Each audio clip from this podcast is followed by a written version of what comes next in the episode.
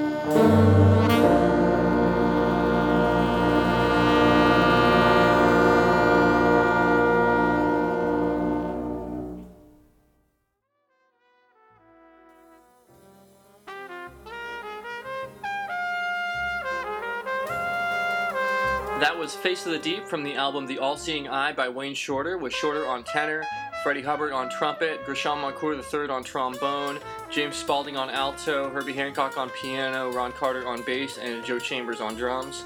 Before that was Round Midnight from the album High Fly by Jaki Byard, with Byard on piano, Ron Carter on bass, and Pete De La Roca on drums. And starting that set off was Softly as in a Morning Sunrise from the album Bobby Timmons in Person with Timmons on piano, Carter on bass, and Albert Heath on drums. Coming up next are some tracks to give an idea of some of the more avant garde playing that Carter got into, starting with some Eric Dolphy. This is Serene. Enjoy.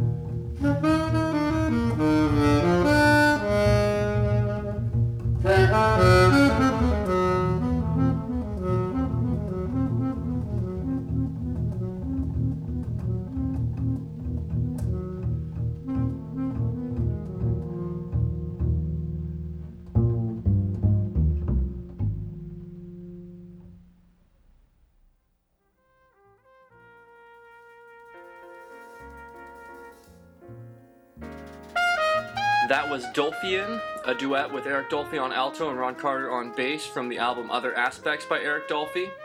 Before that was Movement from the album Components by Bobby Hutcherson with Hutch on vibes, James Spaulding on flute, Freddie Hubbard on trumpet, Herbie Hancock on piano, Ron Carter on bass, and Joe Chambers on drums. A cut from that middle 60s golden age of Blue Note Records of inside outside music where Ron Carter really made his mark. And starting that set off was Serene from the album Out There by Eric Dolphy, with Dolphy on alto, Ron Carter on cello, George Duvivier on bass, and Roy Haynes on drums. Thank you so much for listening. The long piece for tonight is from the album Empyrean Isles by Herbie Hancock and features Herbie Hancock on piano, Freddie Hubbard on cornet, Ron Carter on bass with some beautiful arco playing in his solo, and Tony Williams on drums. Here it is, Egg. Enjoy.